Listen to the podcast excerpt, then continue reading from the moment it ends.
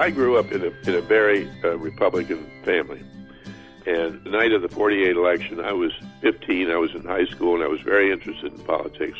And I wanted to stay up to hear who won, but the final count didn't come in until something like 2 in the morning, and I fell asleep. And the next morning, my father was in shaving, and I ran in. I said, Dad, Dad, who won? And he said, Truman, deep, sorrowful voice, like it was the end of the world. And about 25, 30 years later, I was back home in Pittsburgh where I grew up, and my father and I were having a nice chat after dinner. And he was going on about how the world was going to hell and the country was going to hell. And then he paused and he said, Too bad old Harry isn't still in the White House. um, we see things differently as time goes on, and that's the nature of reality. Truman himself said you have to wait for the dust to settle. And he, he was right. You do. Um, if you were ranking Truman in the last months or year of his presidency, you'd rank him pretty low. But as the dust has settled over the last 50 years and more, we see now that Harry Truman was a very important and, and effective and admirable president. Um, a man who never wanted the job, never imagined he'd be in the job. That's biographer David McCullough. And I'm Lillian Cunningham with the Washington Post. This is the 32nd episode of Presidential.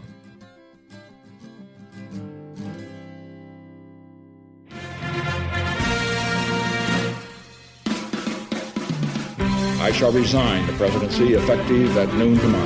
What your country can do for you. A date which will live in infamy.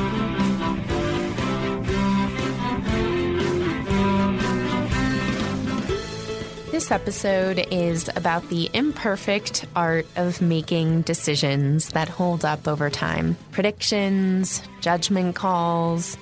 It's an episode I hope about what it takes to try to see the future and to make a decision in the moment that will put you ultimately on the right side of history.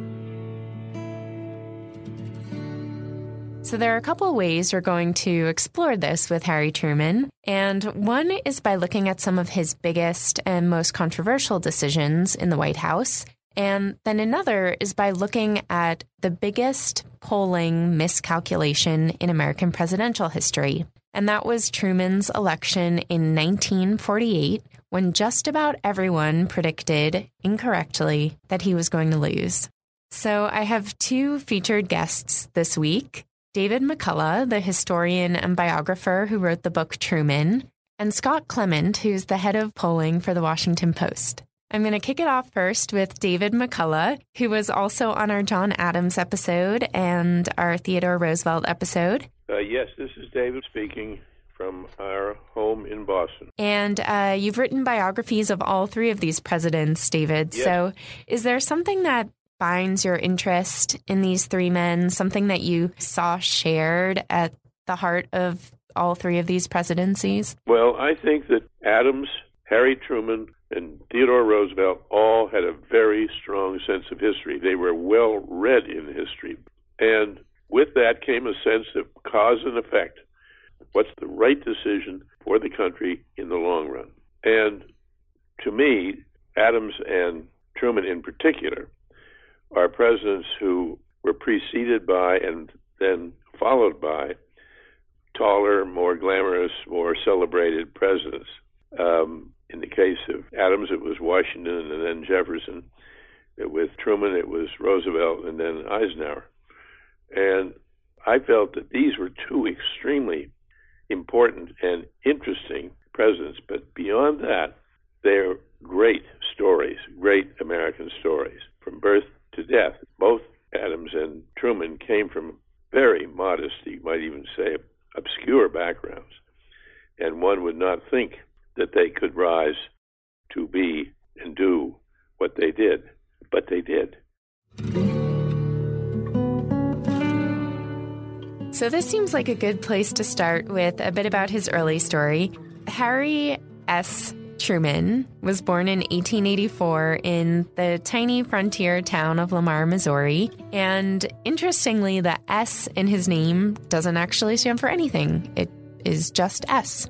So, Harry S. Truman had one of those sort of classic modest upbringing stories. He helped his family run their farm, and they were often in a lot of financial difficulty. He had famously bad eyesight, and so he was a shy, kind of awkward, introverted boy. And, you know, then, like many of these stories go, his father died when Truman was about 20 years old. Uh, by our standards, Harry Truman grew up with no advantages at all. Truman never went to college, but that should never be a sign that he was not well read or interested in history or interested in learning. He wasn't brilliant, and he didn't have the capacity to express himself in words that some of the others had. But he had a very good mind.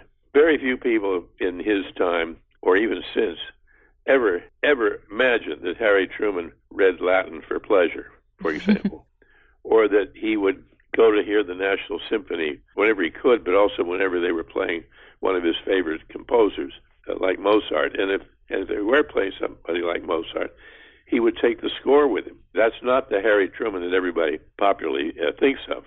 One of the things that he would get sometimes ridiculed about was his devotion to his mother. Tell me a little bit about how that relationship you think shaped. Well, I, I did a, um, a piece years ago on Mama's Boys, picking people from various walks of life Frank Lloyd Wright, General MacArthur, Harry Truman, Lyndon Johnson. And I came to the conclusion that whether or not you're a mama's boy is good or bad for you depends almost entirely on what kind of a person mama was. and Truman's mother was not a, a mother who spoiled her children she required that they live up to certain standards and behave in a certain way. But she also had backbone. She believed in speaking the truth, speaking directly. She believed in the old hard rock Midwestern American virtues and values and conveyed that to him.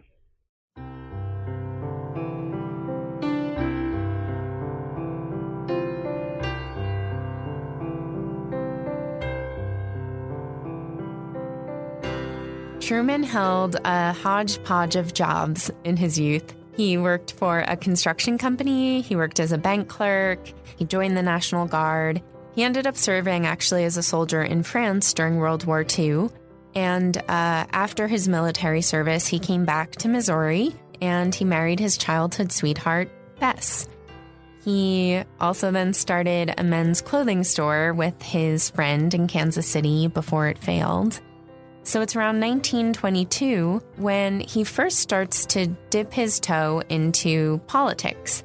And he runs for a judgeship in Kansas with the support of the Democratic Party boss of Kansas City, who later ends up in prison. But um, anyway, time passes. He serves in these various judgeships. And in 1934, Truman won a seat in the U.S. Senate and he moved to Washington, D.C.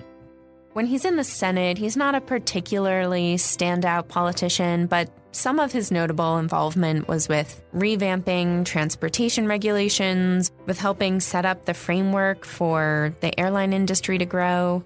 So, on the whole, he's not making a bunch of waves in the Senate. Other than that, he's just kind of a good Democrat supporting President Roosevelt's New Deal agenda at the time. And so, this fairly sparse, clean, good Democrat record is why the Democratic Party decided that they should package Truman as vice president with FDR when FDR was running for his fourth term as president in 1944. Truman did not seem to have a whole lot to offer the ticket, you know, mostly just kind of seemed like someone who would keep out of the way. But that, of course, was not how things turned out. On April 12, 1945, so this is just a couple months into Truman's vice presidency, he gets called to the White House. And up until this point, he's had hardly any contact with President Roosevelt at all. He's not involved in any of the decision making, doesn't see any of the process. And so he's called into Eleanor Roosevelt's study, and she says to him, Harry, the president is dead. And Truman says is there anything I can do for you? And Eleanor says back to him, Is there anything I can do for you? You're the one in trouble now.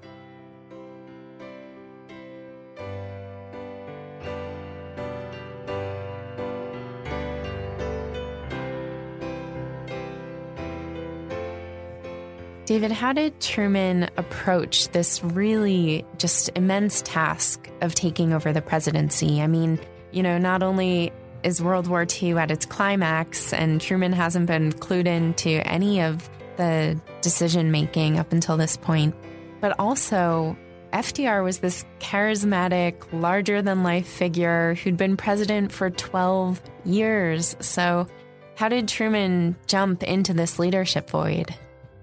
Uh, Harry Truman never tried to talk like Franklin Roosevelt because he wanted to follow in Franklin Roosevelt's shoes. Do you think that's um, one of the common themes for effective leaders is just their ability to embrace who they are rather than yes, trying to conform to some image of what they're, mm-hmm. they're, not faking it. They're not trying to act the part that they really uh, are miscasting. I had the advantage with Truman of being able to talk with countless people who knew him or who worked with him, a part of his administration.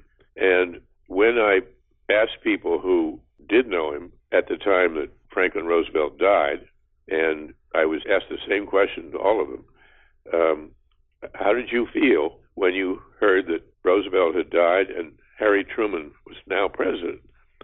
And without exception, all of them said, I felt good about it. Hmm. And I said, Why? And they would say, Because I knew the man. They weren't going on surface impressions or what the press was saying.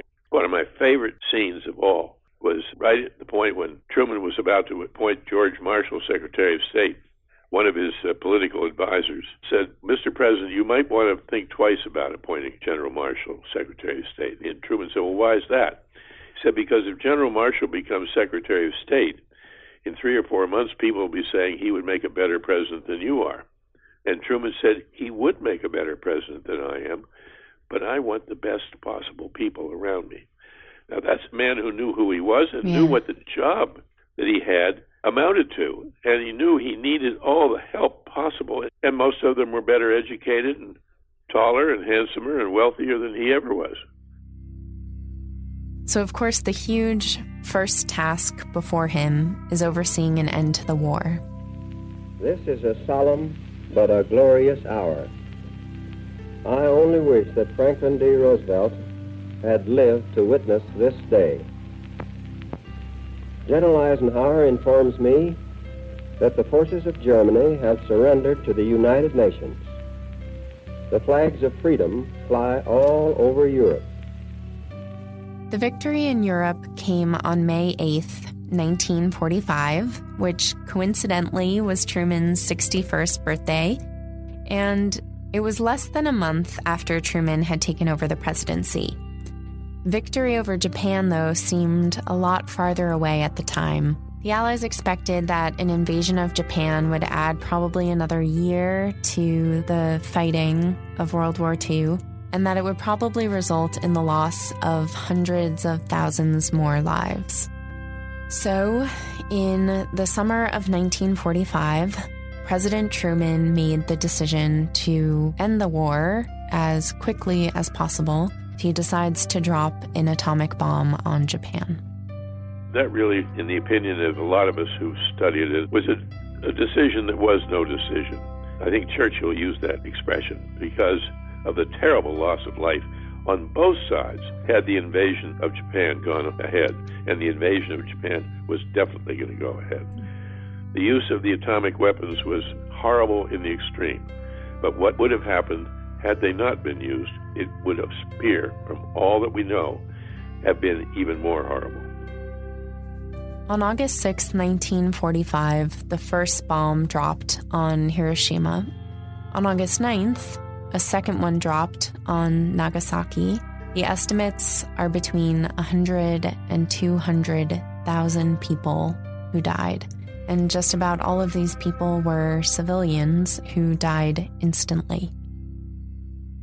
I want to just pause here for a moment and say that I definitely could have spent this entire episode talking just about Truman's decision to use the atomic bomb. And this is something that inevitably is going to come up more and more as we move into this final stretch of episodes, which is that there are just so many big, important, complex moments for many of these presidencies. And in a lot of cases, I'm going to just have to touch briefly on it and put the focus of my episode somewhere else. So, Truman, of course, ends up with the task of helping to shape the peace after World War II. And this is when more of the divisions between the US and the Soviet Union start to show themselves, and when the early Cold War begins to emerge. Meanwhile, though, by 1948, Congress has authorized the European Recovery Program, which is also more popularly known as the Marshall Plan. It was named after Secretary of State George Marshall, and it was this multi billion dollar initiative for the United States to help Western Europe rebuild its economies after the war. Probably the most important creative accomplishment of his presidency was the Marshall Plan, which saved Europe, no question about it. Then how he handled the Berlin airlift, for example. A brave, dangerous, decision, and he knew how much was at stake, and it worked. And that's when Truman ordered the airlift of fuel and food into Berlin after the Soviets had blocked access to the city. And so it's things like this Berlin airlift and the dropping of the bomb that start to give Truman this reputation for being decisive, right? So so what did his actual decision-making process look like? Truman was once asked by a reporter how he made decisions. He said, Well, I asked my advisors to study the situation and give me their opinions. Then I retired to my office up in our living quarters, and I spend hours going over all these papers and reading everything that I've been provided. And then I make the decision. And the reporter said, Well, what, what happens, Mr. President, if you've made the wrong decision? He said, Then I make another decision. Mm-hmm. And that's very good, clear Middle Western thinking. With one sweep of the pen, he desegregated the armed services. He didn't go out and make a big fuss about how he was going to do this. He just did it. Right. So this was in 1948. That's the year that he's up for election. He desegregates the military and he outlaws discrimination in the civil service.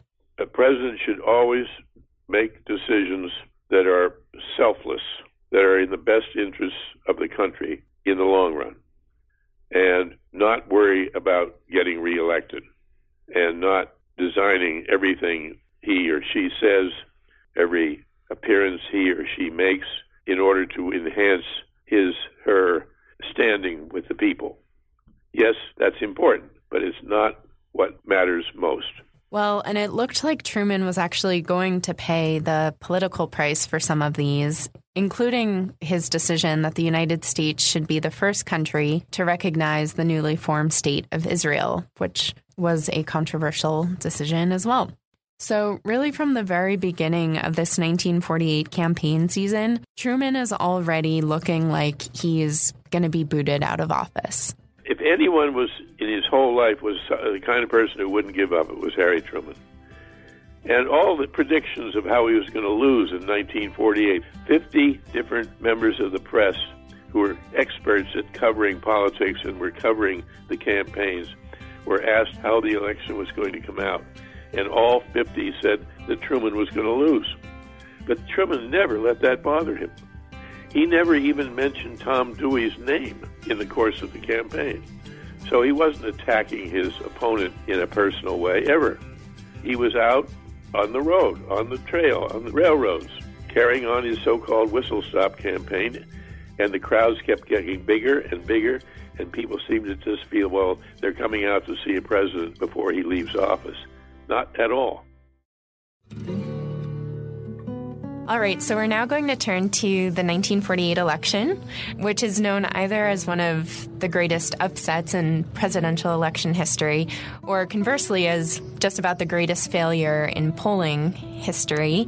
Um, so, with me to walk through this chapter of the American presidency is my colleague Scott Clement, who's the head of polling for the Washington Post. So, thanks. I know you're very busy now in the election season. Oh, always an important time to, to review some To past reflect. failures as we head into a high stakes season. So, Harry Truman, at this point, he served a couple years in the White House as FDR's replacement. He's never actually been elected himself to the presidency, and he's running in 1948. The spoiler, obviously, is that he wins, but you know, there's that iconic photograph with Truman holding up a newspaper with the headline that reads, incorrectly, Dewey defeats Truman.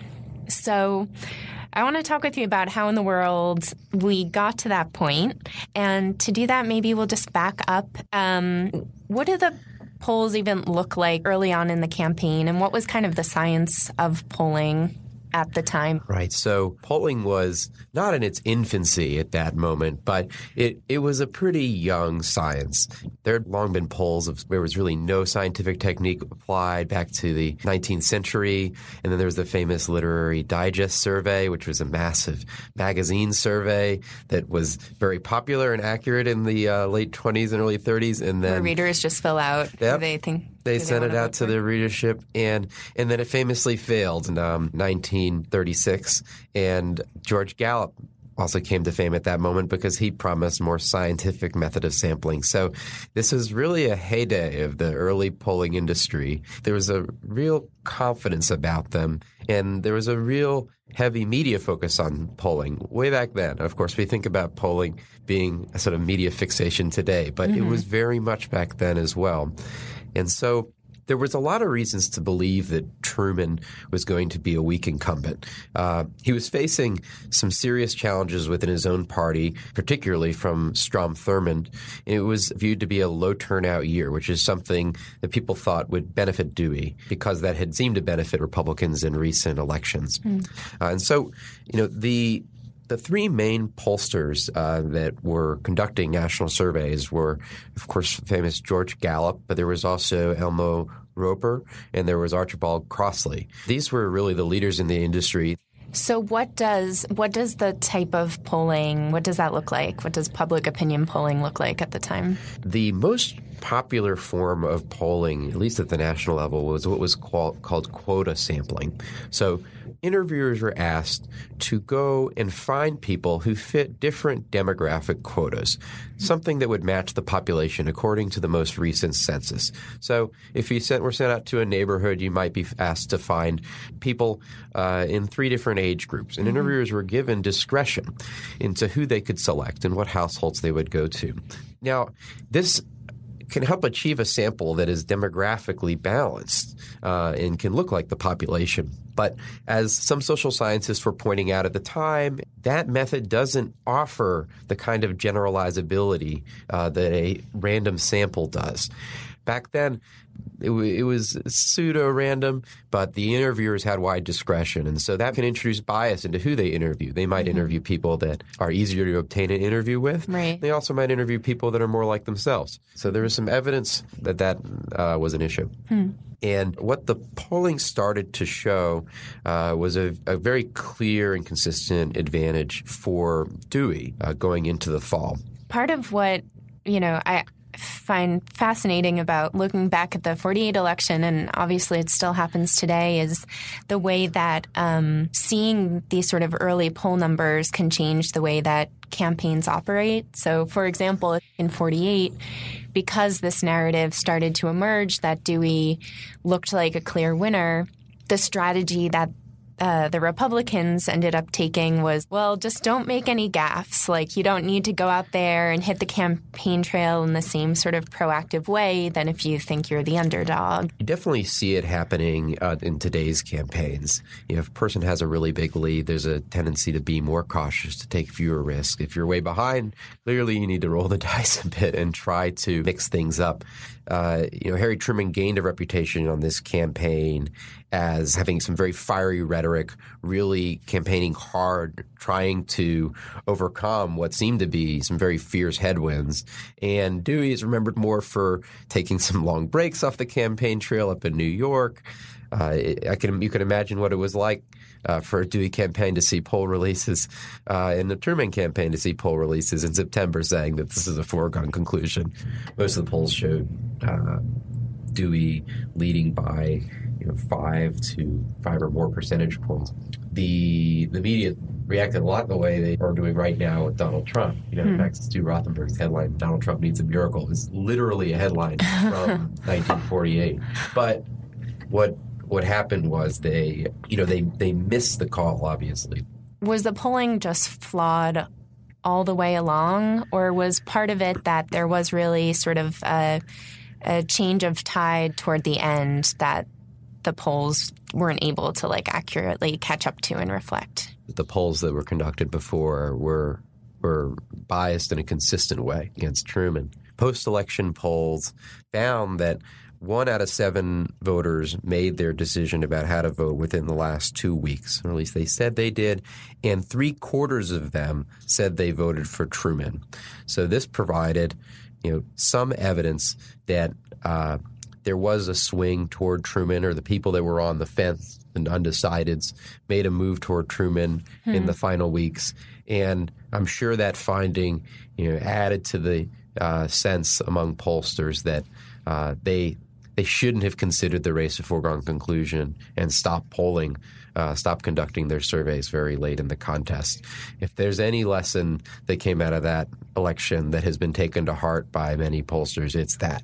Um, and, and, You keep go pulling right up to the moment. you keep going. If anything, you know, you want to track the trends. But the worst case scenario is that if there is a late shift and you miss it, you're going to have egg on your face. Mm-hmm.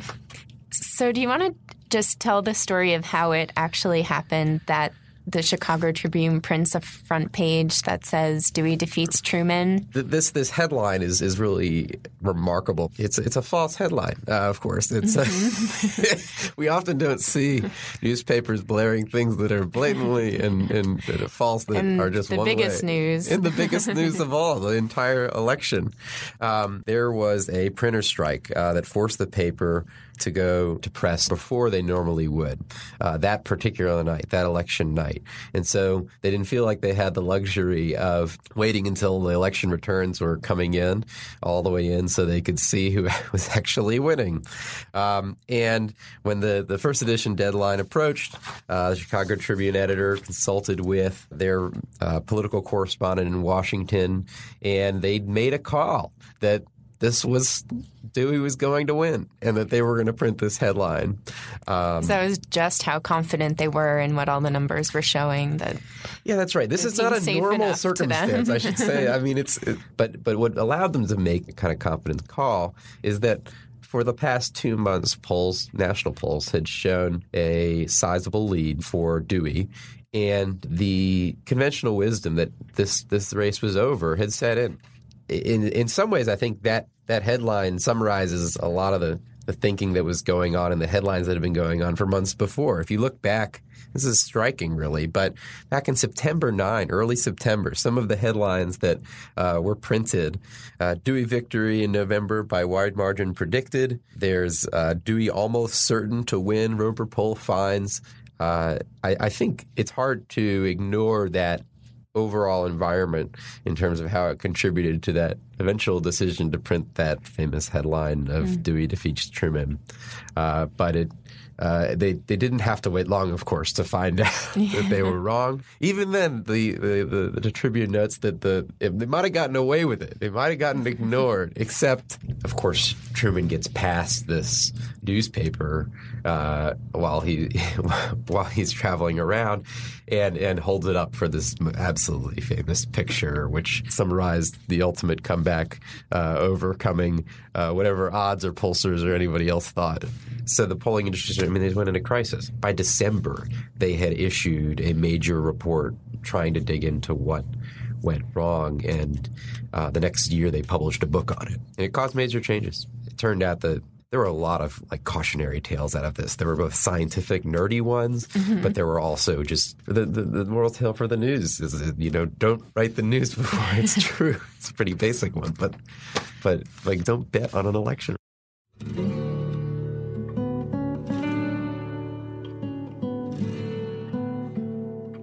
So Truman's next term starts up, And he takes this mandate that he feels like he's been given by his victory, and he rolls out a bold, progressive, liberal agenda to do things like increase the minimum wage, create national health insurance, push forward more civil rights legislation, expand Social Security. And some of this happens, like expanding Social Security and boosting the minimum wage, but a lot of it doesn't actually get enough support from Congress to make it anywhere. By 1950, Truman has also re engaged the United States in international conflict, the Korean War. And he sees this as an extension of the Cold War power struggle between the United States and Russia, between democracy and communism, playing out in this conflict between North and South Korea. And it's in the midst of this war that Truman makes one of his most controversial decisions as president. He decides to fire General Douglas MacArthur, who has been leading the UN command there. The most unpopular thing he ever did, Truman, was to fire General MacArthur. And he knew that General MacArthur had to be fired because he was acting as though he was the commander in chief. And Truman believed in sustaining, supporting the integrity of the office of the presidency, and that he was the commander in chief, not General MacArthur. And he asked General Marshall to go and study the whole situation for him and come back and give him a report. And Marshall, who, of course, had spent his whole career in the military, did just that. And he came back and said, Mr. President, I would have fired him before this had I been in your job. And it made him extremely unpopular. I remember it all very well. I was in high school at the time, and I remember the furor over it and the uh, sense that this was the worst president we'd ever had. What's so interesting is that here we see the flip side of that earlier decision Truman made to bring on George Marshall as Secretary of State. That's when his advisors were cautioning him, you know, that Marshall would make him look less fit to be president. And Truman was telling them, I don't care, I just want the best people. Well, here we see Truman deciding to cut one of the most decorated military leaders in history, in large part because MacArthur was seen to be undermining Truman's authority as president. Now, of course, over time, there are many people who would come to see both personnel decisions that Truman made the one for Marshall, the one against MacArthur um, to see both of those as the right ones. But I mean, it's interesting, I think, to contemplate the difference in how Truman reasoned through these two staffing questions and perhaps what it says about how his views shifted over time in terms of what he required of others in order to feel that he was being an effective president.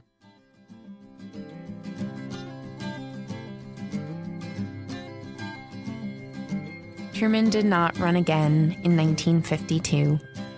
He left the White House. He moved back to Independence, Missouri, where his presidential library was built, and he remained as active as he could in politics. Fast forward to 1965, when Lyndon Johnson signed the Medicare bill into law, he did so at the Truman Presidential Library, with Truman looking on. Johnson noted at that ceremony that the seeds for Medicare were planted by Truman, who had advocated for national health insurance and who had also expanded Social Security. And when the first Medicare cards were printed, Medicare card number one and card number two went to Truman and to his wife, Bess. Now, I think I'll let David McCullough close the episode for us with his reflections on the post presidency and the legacy, as he sees it, of Harry Truman. When he heard that the uh, Kennedy campaign was going to start having $1,000 a plate dinners to raise money for Kennedy's presidential campaign, uh-huh. he said, There goes democracy. Of course, now both parties have $50,000 a plate dinners to raise money. He refused ever to take a fee for a speech after he left the White House because he felt that would be a disgrace to the office of the presidency. He wouldn't serve on any board because of that. He wouldn't lobby by making a phone call for somebody for which he would be handsomely paid. It's a sad thing that we've lost that kind of moral outlook and respect and respect for the office itself. He wanted to live up to what the office called for. so much of our attention is taken up with bad news or greed or cruelty or outrageous behavior of one kind or another that we forget we are a good country and we are a good people.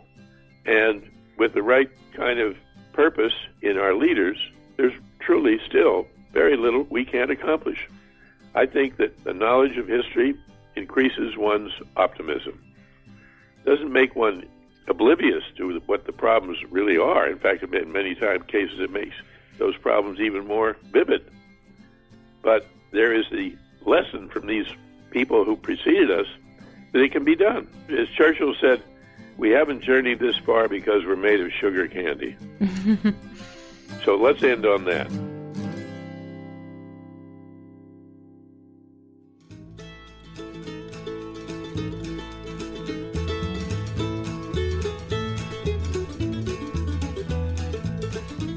Many thanks to this week's guests, biographer David McCullough and Washington Post polling manager Scott Clement.